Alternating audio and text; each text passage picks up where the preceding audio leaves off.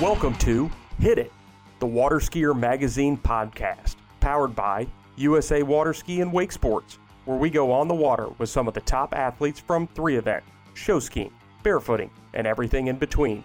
This episode is brought to you by Visit Central Florida, the water ski capital of the world. I'm your host, Tyler Boyd.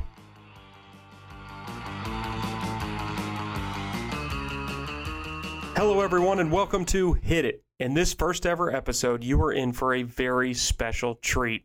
I had the opportunity to sit down and interview a legend, the Rocket Man, Scot Ellis. At the age of 50, the Rocket Man is calling it a career. But Scot says, don't worry, he's still going to be out there on the water. It just might be at five and a half. We have a chance to go down memory lane in this episode on how Scot got involved into skiing how he was originally a three event water skier that ultimately became a professional jumper.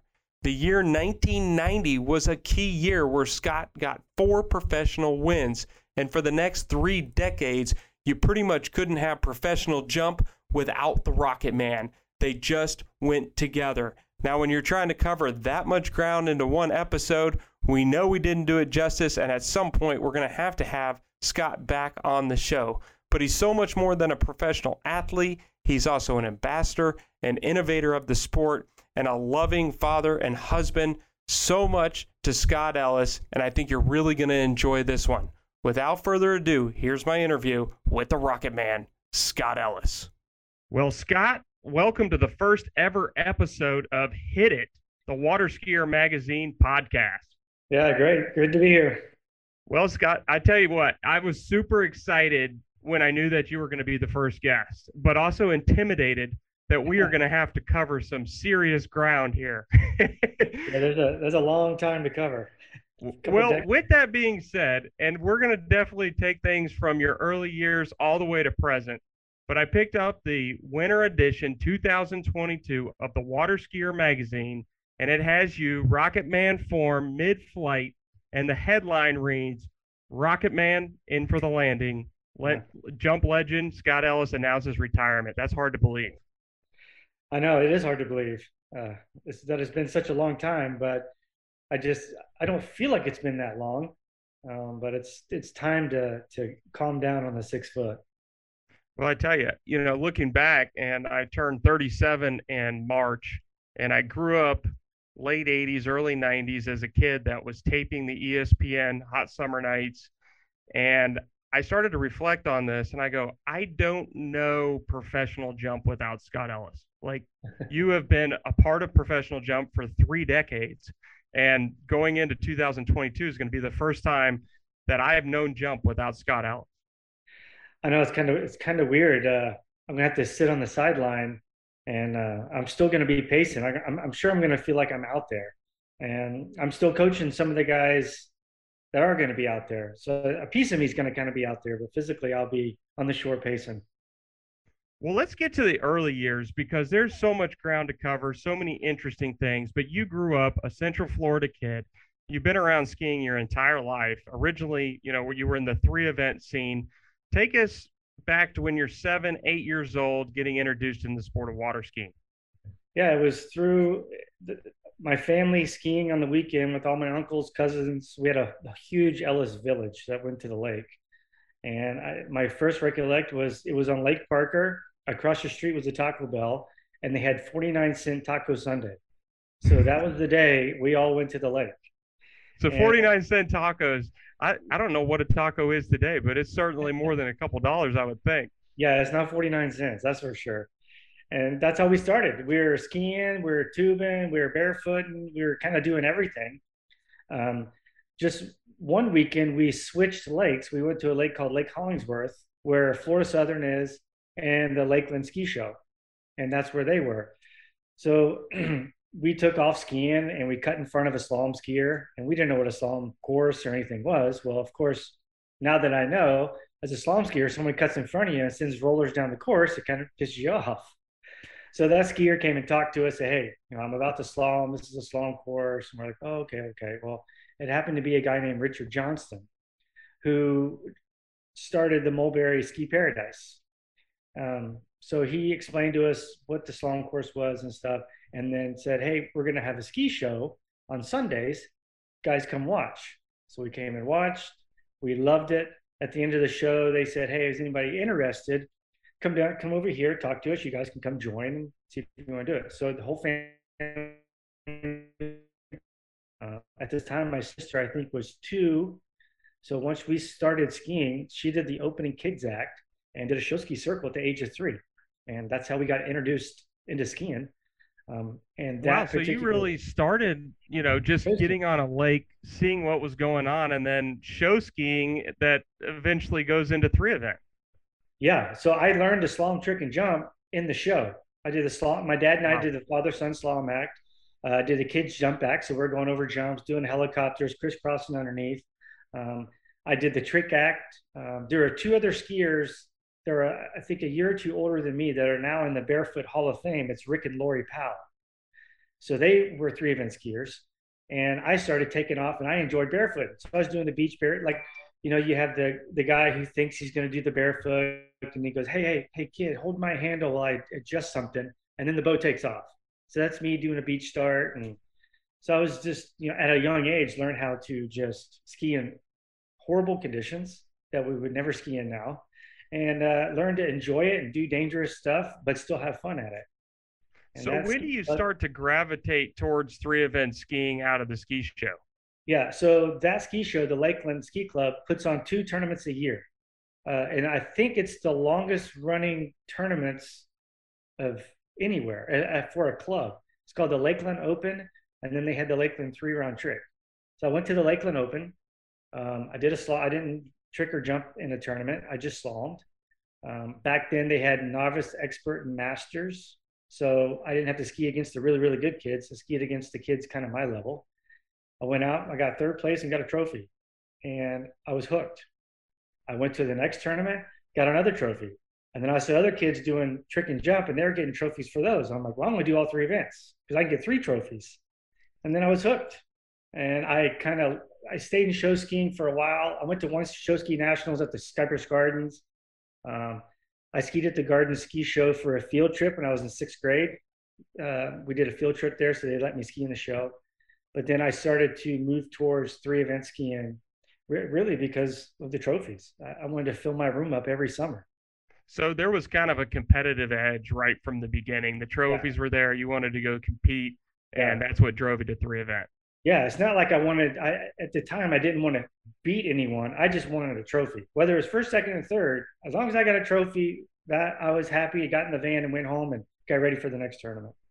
That is really cool. I did not have any idea about that background of a show ski background, but it makes a lot of sense that you know watching you over the years being able to ski in adverse conditions all over the world i'm yeah. sure that training came yeah. in handy many of time Absolutely. I mean, I had a good baseline of skiing and terrible stuff, and it never really bothered me. Um, I knew that, oh, I don't need to go out there and do my best performance, but I can put a good performance in, in some crap weather. And it never, it never bothered me, and it, it helped. Well, good. Yeah, I mean, you, you take a look at that too. You know, you're going through the ski show, you're getting introduced to three event water skiing. Skiing is really on the upswing at that particular time. Who are the top skiers you're looking up to when you're a, when you're a, you know I guess uh, 10, 11, 12 years old? Yeah, so the trick tournaments obviously it was Cory Cory Pickos and Tory Baggiano. Those were the guys that were they kind of similar in style, breaking world records. Um, as far as jump, it was Sammy. I mean, Sammy was the king. He charismatic, uh, just fun. I chased him around. I got so many autographs of Sammy, so many young pictures, like it's ridiculous. And then slalom, of course, you had the LaPointe brothers, Lucky Lowe, and and uh, even Carver Bears. Those guys were at the top too. So those were my idols. Uh, back then, they went to the nationals. They went to local tournaments. I saw them at Lake David, where the Benzels had the superstars. They'd always come to that, and they always made an appearance at certain tournaments. So I was able to sit and watch and and just I was in awe of it. Loved it so are you at this particular time skiing with your parents or are you starting to get coaching for anybody else maybe going to a ski school how's that yeah i was i went to d skiing? i went to d ski school Frankie D's ski school, um, who everybody went there. Camille Doll used to work there. Um, at one time or another, that was like the main hub in Florida where people went through. Um, after that, it went to McCormick's. And I went once I started jumping five and a half. So when I was 18 ish, I went to Jim and stayed with Jim all the way until my six foot career started. Well, and that's a great place and to pick up right was, there, he Scot. Because he taught you how to win. Win, okay. Well, yeah, that's a great place to pick up there because 1998 Junior World Championships in Australia. Yeah, 88. Was that was that 88? 88, yeah. sorry. 1988 Junior Worlds Australia. Was that on the river? That was on the Yarra River. Instead of having Junior Moomba, but we had wow. the Junior Worlds. So we skied right there in the current, all the crowds, and it was it was incredible. So what I find interesting about that too, and I'm I'm looking at a sheet of where you came in in that tournament. You win overall, you win gold in slalom, silver in jump, bronze in trick. Very well rounded. I mean, back in the day, a lot of people were putting a lot of on the NOPS totals were heavy on the trick, but to go win the overall with a golden slalom and a yeah. silver in jump, that's pretty impressive yeah, it was kind of a shock. I I skied good, but never really won anything. I never won nationals or regionals. I've done good at states. Um, the Southern region always has a lot of really good competitors at at any age. So I never really won anything. I got put on the team, went to Australia kind of as a no name, um, but I just skied really consistent. And once again, that show skiing rough water background I think paid off because the river's hard, and people you know, we were falling left and right, and I cruised right through slalom. And jump was kind of a same thing. It's just the crowd kind of gets me excited. It didn't scare me or make me nervous. It was, has the opposite effect, I think, because you're. And so at, at, that World well. Championships, who's who's your main competition going into that? Yeah, JD Wiswall. JD Wiswall. I mean, he was nobody. I don't think he ever lost a tournament from the time he started to the time he quit. I mean, he was a jumping phenomenon, great slalom skier, great tricker. I mean, he was by far the favorite going into that, and he and he's the one that won jump. Well, it was interesting. Before we had the this first episode, we had the chance to talk before we jumped on, and one of the things that I remember is I think it was the '89 Nationals in Okeheelee, where you're you're still in boys at that point. Uh, you're skiing in the rain. Um, I think you go out with a massive body slide or something. Uh, Kenny Atur wins the the the the gold in that boys slalom event. But I think about that particular time of where you were in your skiing, working your way up the ranks, because right around the corner, you make this huge turn to really come in as the new kid on the block in the professional jump scene. Yeah. So, what happens from junior world overall champion in practice is things starting to say, well, maybe I should spend some more time jumping. What what made the transition to go to the ramp? I, think it was just going to Jim McCormick, and, and the transition was so easy and seamless from five and a half. I spent a year at five and a half. Some of the junior guys went straight to six foot, and they got a lot of injuries. So I spent a year at five and a half, just going. It seemed like every tournament I went further and broke the men's one record, and went further and further and further. Then when I went to six foot, it really wasn't that much of a change. So I just I just kept going further and further and further. And then all of a sudden I I caught my idols. I caught up to Sammy and I caught up to Carl and Bruce Neville and, and it just kind of just kind of happened. It was just Jim McCormick made the transition just so easy. Well, and that's that's one of the things watching you jump over the years. I mean, even going back to those 1990 tapes and taking a look at it, you've always had such a smooth transition from the turn off the second wake into the ramp. I mean, there's there's been no one that I you know can think of that has made it look so effortless. I know you're working like mad to not move at all into the base of the ramp, yeah. but through your entire career, it has been such a smooth cut. Does that go all the way back to Jim McCormick? It goes all the way back to that. He he lets you think. It, it's weird. You gotta you can't think of anything, but you gotta think of everything. You can't pinpoint one thing. And when you don't do that and you, you just trust your training and let it happen, everything is kind of seamless. And you end up getting really big, consistent jumps. And when that happens, your confidence goes up, and then the big jumps turn into bigger jumps. So it's just so so it's 1990. You come out with four wins that season, and you're against your idols: Sammy Duvall, Bruce Neville. I mean, even guys like Andre Alessi in the mix, the Llewellyn brothers, uh, Carl yeah. Roberge. Are they kind of looking at you, going like, "Who is this kid, and where did he come from?" Yeah, this little skinny, like never even heard of him before, come in and and I think they were shocked. I, I was shocked. Um, I went into every tournament thinking I just want to make the cut. That's all I want to do is make the cut. And I would make the cut and I would be seated, you know, first, second, or third into the finals. I'm like, holy crap. And I was jump banging out consistent 190, 195, 198, no matter where the site, the conditions. And it was just, and then by 93, 94, everything was in the 200s. So well, just... that it, and there's one tournament back then I it I think it's 93 Shreveport green speed suit. You might have went 204 or 205 and you end up winning that one. But you yeah. had mentioned, you know, Sammy kind of had the charisma the whole time. It was like we got a younger version of the Sammy then, yeah. because you're out there with the Oakley sunglasses, 110% oh, yeah. confidence, and you're just like, "Yeah, I'm here for the win, and we'll see you next week." What was that win like? it was incredible. It was one jump. Carl went out right before me. I think he went 202, which was his PB, and he's coming in just on fire. And I was, I remember I just was super calm. I had zero doubt I wasn't going to win. Had no no doubt. Went out there, first jump, boom, 204 and came in. Just one and done. Thank you and off. Like I just it never crossed my mind that I need to go try hard and win. It just it was there for me to go out and pick it. I went out there, I picked it, and came in. Unbelievable win. And what what was it about? It seems like when we go back and we look at those pro tour stops, Shreveport seemed to be just where jumpers would love. I mean, world records were broken there, huge jumps. What was it about that site that made it so special?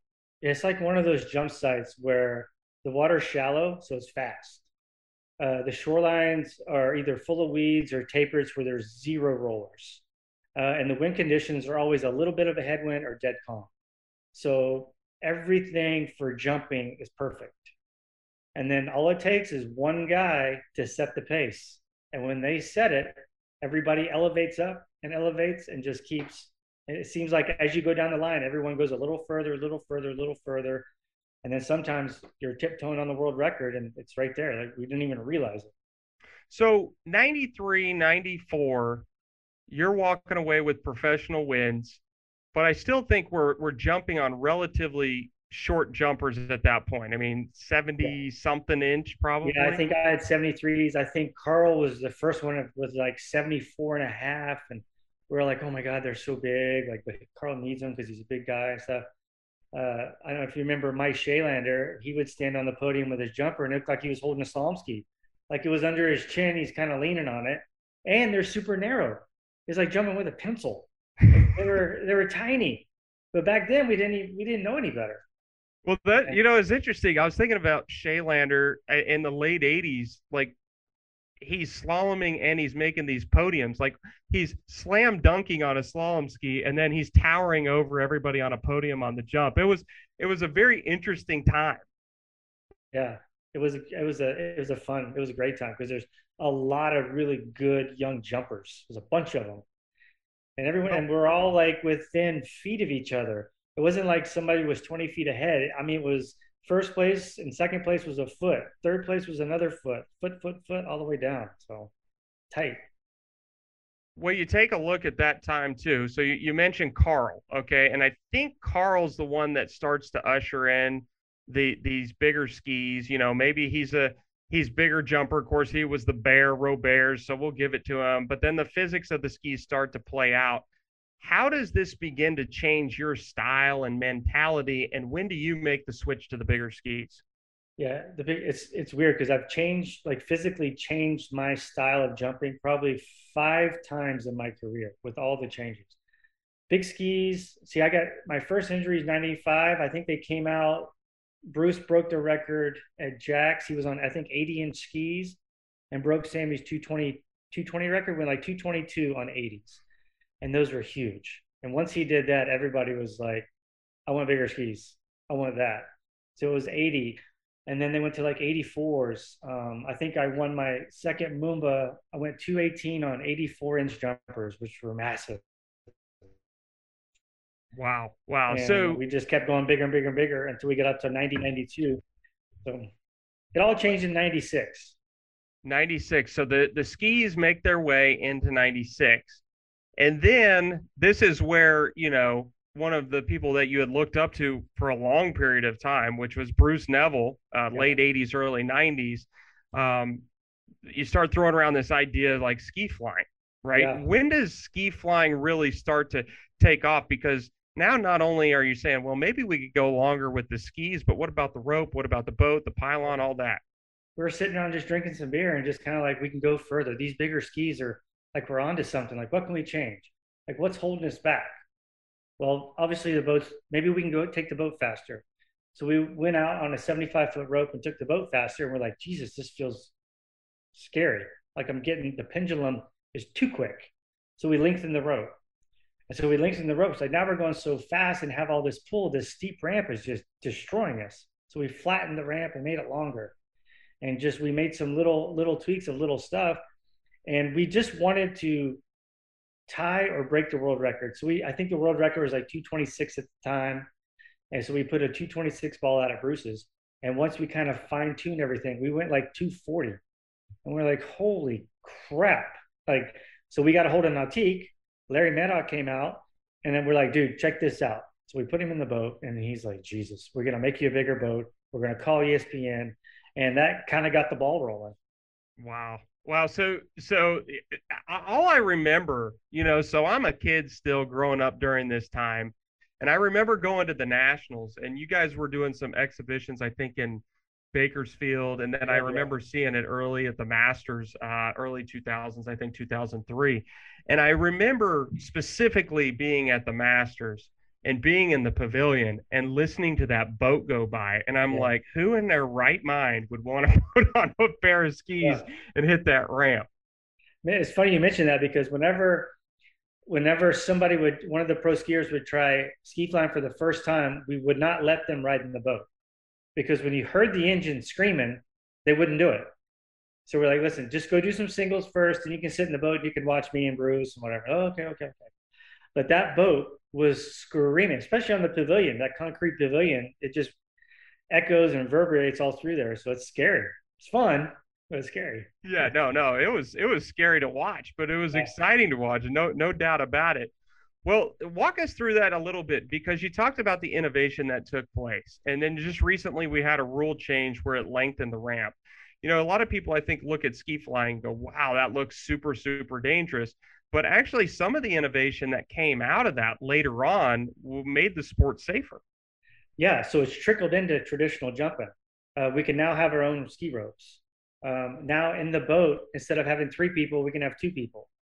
Uh, we've lengthened the the jump ramp almost a foot longer than like the 90s, the 1980s and 90s traditional six foot jump. We've we've added like a foot. So we went from Sammy's record at 220 to Ryan Dodd at 254. We only added a foot. So, I mean, there's a lot of ski fly stuff that trickled into traditional jumping that's that's really really helped, uh, made us go further and, like you said, safer, easier. Well, it, uh, no doubt about it. And you take a look at that time too, and I think iconically, skifly.com materialized to the point that I had I literally had a competitor in boys three, the day he turned 18 years old, he got the skifly.com logo tattooed on his back. and, and, so yeah, he, he's out there running around with you on his back somewhere. Yeah. but but but Scot on on the ski fly um when, when you look back at the injuries and I, and you know you've you've had your fair share like you said you've even had to change your style a couple of times to adapt not only to the changing equipment but the injuries, I mean, you're talking about a dislocated knee, you've dislocated your hips a couple times. were those injuries from six foot jump, ski fly, a mix? Tell us about uh, those. Of the five major ones, only one was ski fly. Everything else has been traditional, traditional jump. Interesting. When you when you look back on it, even though like you know you're sitting in the pavilion and you're shaking, going, "I can't believe someone's going over the ramp." Yeah. Was there? I, I would assume the the falls probably felt a lot more violent ski flying, but it didn't seem like the injuries stacked up yeah. any differently. No, there there was less crashes. Um, I think I was the only one that got hurt really bad. I know Jarrett went to the. We were practicing for a ski fly tournament in Arizona, and he hit some bad rollers. He crashed. He went to the hospital, but it was it was okay. I just got it just beat you up. But they end up the. I think the boats were getting so powerful. The manufacturers were like, okay, we can't. We don't want to sell these to the public because this big engine and this little boat is just not, it's not working. And we started out jumping a lot of lakes. Uh, yeah. a lot of the private lakes we were, we were jumping in because at first we just wanted to go 240 250 but then of course you you put jumpers there and you're like well i'm going to try and go a little wider. Well, i'm going to go a little bit later. And it just started increasing and i think freddie's went 315 or something. So it's it's a long ways to fly in the air from goalpost to goalpost in a football field. No, yeah no doubt about it. Um so you, you're going through ski fly. It makes its run. It was really interesting um, i want to take it outside of the water. You've been able to do some things or are still dealing with jump but outside as far as i mean you have been featured on abercrombie and fitch tv i don't know who else in the sport could have done that. You've been on stunt junkies on yeah. the discovery channel don't know who could have done that and that's a really cool story yeah. Um, I believe you were out there and you broke Hank Longo's record. Was it 18 boats? Yeah, it was 18 boats. I called him up. I'm like, hey, I got some good news and bad news. Uh, good news is we're going to be on TV, Stunt Junkies on cable. It's a really cool show. The bad news is I'm going to break your record while we're doing it. So, so he laughed and he came out came out and helped and but that was that was a cool show. That was a fun. Yeah, 18 boats flew over. It was supposed to be 19 or it was supposed to be 20. We end up having to use two boats for photo boats. So we settled okay. on 18. Okay. No, 18 is is plenty, I think. That yeah. that's a lot of boats. Yeah. And then and then during all this time, you know, you're innovating the sport, but you're also doing a lot of coaching. I mean, I remember having my own DVD of the flight school and and listening to you talk about jump, and that was like a really exciting thing for me. But tell us a little bit about that because there's always been a little bit of entrepreneurial spirit, right? Like you've wanted yeah. to push the sport, you had flight school, uh, skifly.com. Talk to us a little bit about that. It kind of goes back from when Bruce and I were sitting around thinking, what can we do to make it to go further but safer? And I, I'm always doing it. I'm on the rules committee. I'm always tinkering. I'm always experimenting. I'm standing on my skis. I'm trying different jump fins, different ropes. Like I'm always tinkering, and it's just because I like it. You know, I, I, I want to experiment, and sometimes some of the tournaments probably suffered my placement because I would just try stuff at tournaments because it might be good at my lake, but in competition it might be different. So I'm I'm always tinkering that. We always we change the angle of the ramp to where with the skier approaches, you can see more surface area versus not seeing so much surface area, which changes the way you think and your everything. So it's I mean, I still do. I'm still out there tinkering. I'm always trying something. Well, and, and, and, if we pick it up again, where we're in the mid 2000s with Scot Ellis, you've been on the professional scene literally a decade and a half. And back then, you know, you look up to your idols, uh, whether, you know, Sammy Duvall, Bruce Neville, jumpers at that time are really not even lasting that long, uh, didn't seem in their professional career. I, I pulled up on YouTube. It's a great uh, archive video. You're you have a uh, an interview with Desbert Kennedy, and it's 2011. You're at Moomba, yeah. and you're basically saying, "Hey, when I'm done here, I'm still going to jump. I'm, you know, I'm, I'll go five and a half. I don't care. I just love okay. skiing." I mean, you were having those conversations though in 2011. Yeah. Here we are, 2022. I mean, what are you feeling like at that point of your career? Are you just kind of taking it year by year to see how long you can go? Yeah, I, I mean, I still would like to jump six foot because I just it's it's fun. It's you know, I went 220 last year at the at our nationals. Um, I made the finals at the Worlds. Um, I'm still jumping good. It's just with my age and the risk part, my wife finally convinced me, like, hey, come on, it's when you you're trying to go 230, 240, and you take a stack, you're cra- you're not 25 year old Scot crashing, you know, you're 50 year old. So I get it. I go, but I'm still gonna jump five and a half. so I can still well, go to nationals, and I can I can still technically ski against Freddie and Taylor at our nationals and open men, but five and a half. Yeah, well, and wouldn't that be something if you put one together at five and a half? Because we've seen that happen in competition before, yeah. where you never you, jump the six footer. Yeah. well, yeah, let's do that. Let's let's fast forward to to this past year. When you take a look at the past year of what you were able to do, you had an incredible season. And and really good. I made a bunch of finals, and I was happy. I jumped far. I, really far. I mean, and consistently you were always in the mix. What was it like? I mean, you grew up Central Florida. Obviously, you've jumped a million times at Jack Travers. The yeah. worlds are coming to Jack Travers, right? You definitely want to be a part of it. What was what was that like gearing up for that? It was exciting because I my wife and I we talked about that's the place we wanted that place wanted to be my last six foot tournament. That's the first place I ever went 200 feet. Uh, that's the first place where I qualified for masters. Um, I've jumped there since I was a baby, and it was a Nautique tournament. So it's kind of all these things rolled into one. It was a good place to kind of make, hopefully, make the finals, and then I can hang up my helmet there and say goodbye. So it was leading up to the tournament. I was a, a tiny bit cautious. I was like, ah, I don't want to, I don't want to go out crashing, uh, but I also got to go hard. And I don't want to, you know, jump 192 and get whooped.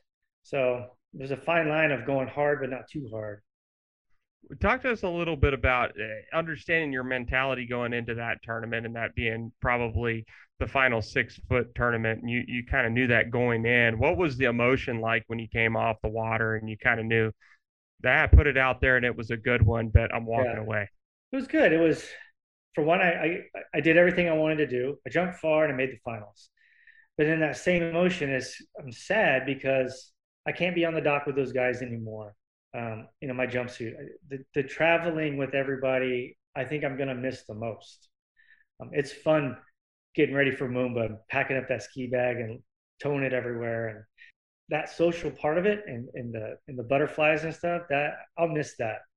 But then you take the crash element and the disappointment of missing finals and stuff, I won't miss that. That fresh uh, when, you train so hard and you missed it, barely missed a cut or something like that is disappointment that you have for two or three hours is horrible. Like you see any athlete, it's, it's like you almost want to give up. Like, how could I not do what I've been trying to do for two months at that moment? So that part I won't miss. Yeah, no, yeah, that, that, uh, that is not the fun side of competing for sure. Well, you mentioned your wife, Mary.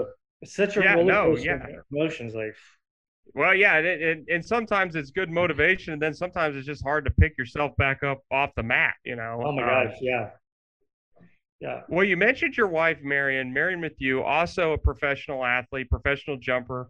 Um, a lot of yeah, there she is in the background. Um, a lot of conversations. Obviously, I, I, I mean, the the coaching that goes on is uh, one of those unique ones within the sport where you can be on the on the shore when Marion's out there skiing and watching her jump set, seeing how things are going. Talk to us a little bit about um, your relationship because it's almost kind of like, yes, you are married, but at sometimes you are the coach. Yeah, I think we're both really good on putting on the coach hat and taking off the the husband or wife hat. Um, and she's she's very black and white. I mean, she, if I try to you know, go the easy route or get down on myself, she'll nip it in the bud like right away. Which, which as an athlete, that's good. You don't want to trickle down the path of, you know, self destruction too far because it's hard to come back. So she's been really good at that. She stops it uh, when I jump really good. I'm like, I want to go in. She's like, hey, let's do one more. Let's try to, you know, we need to make a habit out of this, not just pop one off and get lucky. So she's she's been awesome at that, and she's a great competitor too. Like I mean, when she trains, she trains. She takes off the mom hat, the wife hat, and she goes at it. So it's good. She's well, and incredible partner. It, and I tell you, you know, the years that I've gotten to announce the Masters and and and seen both of you guys compete. That's a very special thing, just from a fan perspective of just watching that, because that is something so incredible and so special. Um, and certainly for our sport is, is a unique part of our sport. Um, not only are you doing all this, but you're a dad. I mean, three kids. You got Brett, Louisa, and Maxwell. How are yeah. you balancing this for as long as you have? And I mean, they're coming to age. I mean, uh, Brett is 12, Louisa's five. Um, I see her, she's about the same age as, as my kids. So I see her on social media getting yeah. out there on the water. And uh, Maxwell, are they are they skiing? Um, are you coaching? How how is that going? It's going good. That's a little piece of the pie of me retiring too, because as life is catching up, and I just I don't have the time to train properly anymore. And that's part of the reason why I need to quit too, because if I can't put in the hours in the practice, then the risk factor, you know, the piece of the pie that's the risk factor grows. And I don't, I don't need that. That's why I was happy to, to hang it up. Uh, Brett's in the slalom skiing. I co- I can take the dad coaching hat off here and there, but his favorite slalom skier has been John Travers and Freddie Winter. So I've already taken Brett to John and Freddie for coaching. I'm like, because he'll listen to them way more than me. Louisa's, we have her in gymnastics, dance, t-ball, and skiing. So she is a an athlete already, and she's got her mom's competitive spirit. Like their second place is a horrible place to her. she has to win. It's crazy. And Maxwell's turn. He'll be three pretty soon, and he's skiing a bunch. And of course, he's trying to play t-ball, and he's chasing his older brother and sister around. So we're gonna have a full full ski season. So for me That's to take awesome. the back, yeah. So for me to take the back seat, I'm completely happy with it. And now I at least I can go to local tournaments, you know, go to Fluid and go to Jack's and ski with Brett and the kids at the same tournament, rather than me being gone at a pro tournament and them trying to ski a local tournament. So it's good. Yeah, I and weaving in t-ball, two summer sports. You're going to be super busy. Oh yeah, Brett's and Brett's uh, made this high school baseball team or his junior high or middle school. I don't know what they call it now. He made the baseball team. Uh, he likes to play tons of golf, and he's doing flag football too. So we're, I mean, every day of the week we're busy. Wow, and certainly a very athletic family, no doubt about it. Yeah. When you when you take a look at your next stages in life and pushing the sport, like you said, you're on the rules committee. You're trying to continue to tinker, um, whether that's in equipment and technique, pure innovation I mean, where do you see? We're we're 2022 right now. Ryan Dodd's out there with the jump record of 254. I think Ryan for sure believes 260, no doubt about it. He wants it, yeah. right? Yeah. Um, how far can we push this sport at at six foot with a 75 foot line? I tell you, who else wants to do it too is Fred he might not show it, but we I, I, ski with him every once in a while, and he is waiting for all the stars to line up, and I think he's got another big one in him. And he's trying. Wow. Um, and and how old is Freddie now? He's I think 46. 46. He's a few years behind me, 46, 47. So he's he's phenomenal. I mean, to watch him train and stuff, he's kind of like Andy. Like his, his training is like a tournament. Their intensity is the same. There is no I don't know. It's like he's going to win practice. Like they're intense. Well, so that's that's a good jumper question right there because you know I announce these events and some some folks have different styles you can tell in which they approach. You get three chances at the ramp. And I was talking to Ryan and I wonder what your take is on this, especially in competition. I said, you know, Ryan, do you have your like 215 cut, your 220, your 230 cut? And he's pretty much like, no, I got my cut. Yeah. well, did you have that same philosophy? Uh, not, not really. Cause in bad conditions, you can't take that cut.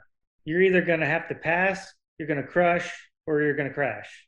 You know, if you take that cut, I'm pretty sure Freddie and I are kind of the same. I guarantee you, we could start at 100 feet and go all the way to 220 feet and do do it by 10 feet. I could go 100 wow. feet, I go 110, 120, 130, 140, 150. Because we've been to tournaments where to win, I need a 180 cut. So we know how to back that off. Where a lot of jumpers don't. It's like a light switch. They're like, I can't do a three quarter. I can't do a small double.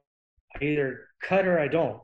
And well, okay, well, you're not going to win. So we're, but Freddie and I, we can we can adjust to whatever we need on that day at that moment to win that tournament and that's the bottom line.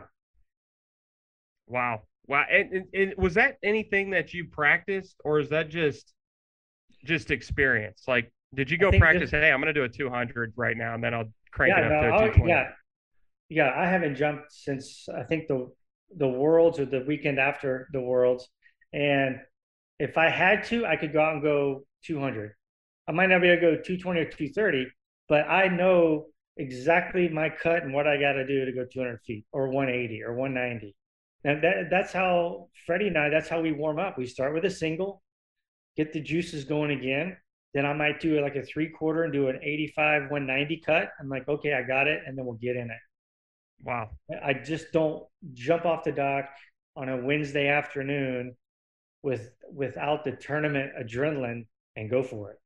so that yeah, this is an interesting question because I think a lot of times as a spectator, we've seen you guys compete. Um, and there's the what does that look like during a training week? It sounds like no no rivalry really there to go train with Freddie or Ryan or anyone else. Was there spots along your career where there was like, no, I'm not going to show you any of my secrets that I'm doing, or was everybody pretty inviting? How has that evolved over time? I think jump, the jumpers are really good. We we kind of I for for me to be successful, I've always surrounded myself with other good jumpers. There's hardly a time where I'm just just me and Marion. We're just alone, unless we're building up to a major tournament, and we do want to kind of keep our skill private. But 95% of the time, I've gone down the Ryan's. I jump with Ryan. I go to Fred. I jump with Fred. He'll come over to my place. He'll come jump here. I go to uh, Taylor Garcia's and Adam Sedlmajer's over there. We all jump together and we kind of feed off each other and keep our push our limits because it's very easy to get relaxed and fall back into a 205 210 very comfortable uh, jump when you should be going 20 25 in practice because that's what calls for on the weekend so it just kind well, of well that's an interesting comment there scot because you know to go to 25 is certainly uh, a much more dramatic approach yes. than a 205. And and to, yeah. to get pumped up for practice to go do that, that's what has always amazed me about you guys is like the willingness, especially after a crash, to like build yourself back up to be in tournament shape before the tournament to take those cracks at the ramp. I, I just don't know how you guys do it, but you do it. Yeah, you got you got to learn how to be able to. There's a cycle. That the way I coach Taylor is to to peak on the weekend. So you're going up and down, up and down. You cannot stay on a 230 level for six months.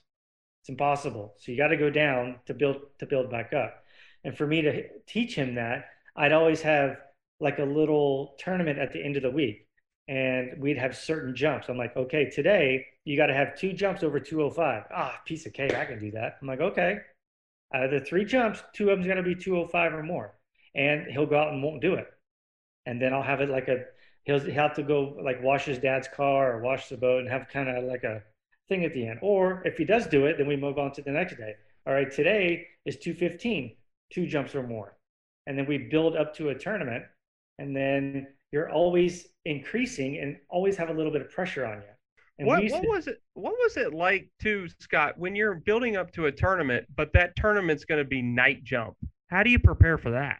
just make sure you go into it jumping good and then you will adapt but if you go to a tournament even if it's great conditions and you're not jumping that good and you have a little bit of a self-doubt you're gonna you're gonna struggle you might pop one off and get lucky but you're gonna struggle so go into go into that like Moomba is a weird setup. You never get wide. It's basically a three quarter cut. It's super shallow where you turn, kind of like the Malibu Open. So you glide different and then the by the time you go to the ramp it gets really deep so it feels slower there's a current there's all kinds of going on but if you go into the tournament jumping really well it's easier to adapt but if you go into the tournament questioning yourself for not jumping that good you're to have a horrible weekend well and and i guess as you know as we as we start to wrap up one of the questions that um, i think a lot of the listeners would would love to hear where is your favorite spot to jump and what is your favorite tournament? Oh wow. It's almost the same place. There's there's a few of my favorite jump sites. Uh, there's Jack's, uh, Lake Hancock, Garcia, where Freddie went 250. Wyandotte has a great lake when the wind comes down, it curls kind of southwest. It's one of those headwinds where you feel it all the way until you touch the water. Um, tournaments are is Moomba. I mean, I don't know if you can see in the background, but I mean, Moomba, they have it's like two or three football stadiums, that many people just lined up, 20 rows deep, and they're screaming. And they've been holding that tournament the same weekend every year since the 80s. And when you get a big jump, you can hear the crowd before you touch the water. And it is electrifying. It's incredible. So you've got your massive crowd, you've got your ability to lean on your show ski background because you're yeah. on the river, yeah. and and uh, I guess at Moomba, and for those that wouldn't know, Moomba eh, for a jumper is a little bit tricky. I mean, do you even really have a 600 foot buoy there? How does that whip happen on the other end? Yeah, it's just up on shore, and you can't get wide. Most of the times, we try and paint the rocks because at nighttime, you hit people hit the rocks and screw their fins up. So you got to watch the rocks, and then as you're cutting, the boat's turning in with you, so you don't get the snap up. Um, it's super narrow, and there's nets along the shoreline. So if you pop the handle or do something crazy, you're going to end up in that net. If you balk too late going to the ramp and you pass and, and stumble, you're in that net. So it's super narrow. Um, it's normally kind. It's always kind of a headwind, but it's gusty. Um, the current could do all kinds of strange things. If it rains too much, the current screaming. If it doesn't rain, there's a lot of salt water in it, so it hurts your eyes, messes with your binders. It's tricky. It's a hard place to jump. But when you get all the pieces of that puzzle lined up, you go big, and then the crowd lets you have it. So it's, it's awesome. Well, excellent. Well, Scot, I mean, this has been an awesome interview. I think we're going to probably have to sit down two or three times in the yeah. upcoming years because there's so many so much more ground that we didn't cover today. Oh man, there's tons. But one thing I want to do is give you the opportunity. I mean, you're still out there. I mean, obviously super active in the sport. Can you give people a handoff where they can find you and what you're going to be doing? Yeah, I'm here in Central Florida. Um, I think on skifly.com, I think you can contact me through there. That's where I sell jump wax and a bunch of jump gear through that. Uh, my wife and I run Edge Hardshell Binders. So through edgewaterski.com, you can reach us that way. Or if you need a hard shell for slalom, you can reach us that way. Um, or if you see me at a tournament, just come say, "Hey, what's up? I need a, got a jump question, whatever. I'm here. I answer questions all the time: text, phone calls, emails. So jumping's fun and easy. Don't be scared because you're flying through the air. It can be easy. Well, Scot, the Rocket Man Ellis, um, you know, I know we're going to see you back out there, and I'm actually really excited to see what's going to happen on a five and a half foot ramp. Yeah, me too. I'm going to go jump with some guys my own age, so they might not like it, but I'm going to be there. So, all righty. Thanks, Scot. All right. Thanks for listening, and come back to catch future episodes as we chat with water ski legends and current stars of each of the sports disciplines as we celebrate the 100th anniversary of water skiing. Thanks again to our sponsor, Visit Central Florida. We'll see you next time.